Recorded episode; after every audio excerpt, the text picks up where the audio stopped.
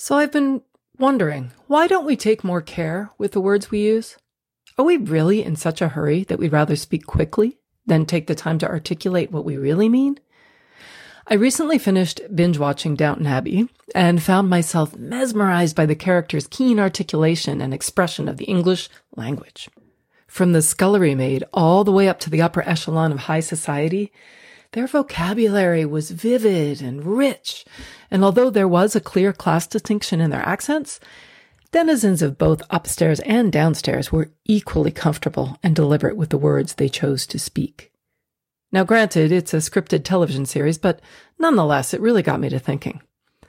What would be different if we dug deeper into our lexicon and discovered words that align more closely with what we were trying to say rather than grabbing at the first one that comes to mind?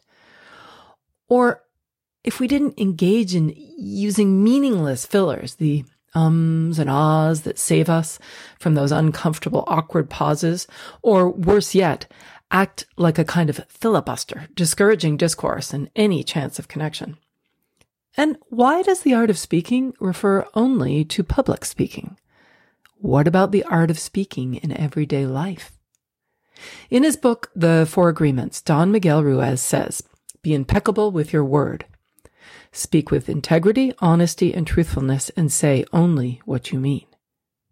But unless we choose our words carefully, how are we able to do that? We tell our children to use your words when they are upset.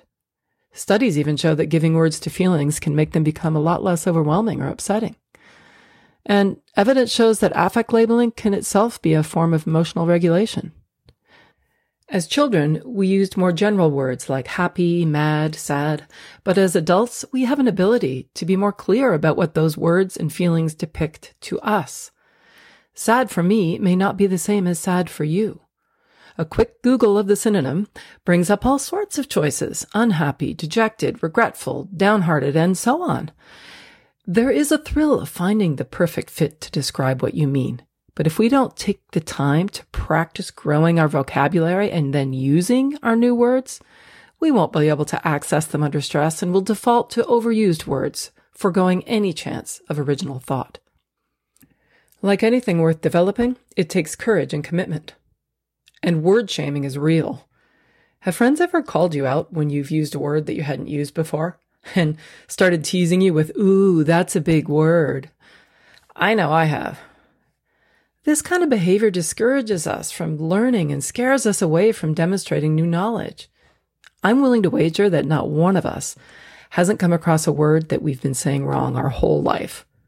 Some words are misused so often that their original meaning has changed over time. Awful, for example, originally meant inspiring reverential wonder, and terrific meant to inspire fear. But over time, they've been used incorrectly so often that they now depict the exact opposite. The good news is we have bountiful resources at our fingertips should we decide to use them. There really is no excuse for not using our words powerfully. There is an endless array to choose from, so why not use your words and become your own thought leader? It occurs to me that words aren't dissimilar from values, in that you can either pay lip service to them or you can be fully connected to their meaning and why you chose them. And, like each one of us, words have origin stories. How cool is that?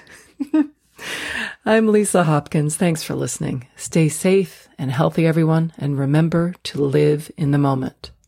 Oh, and to use your words.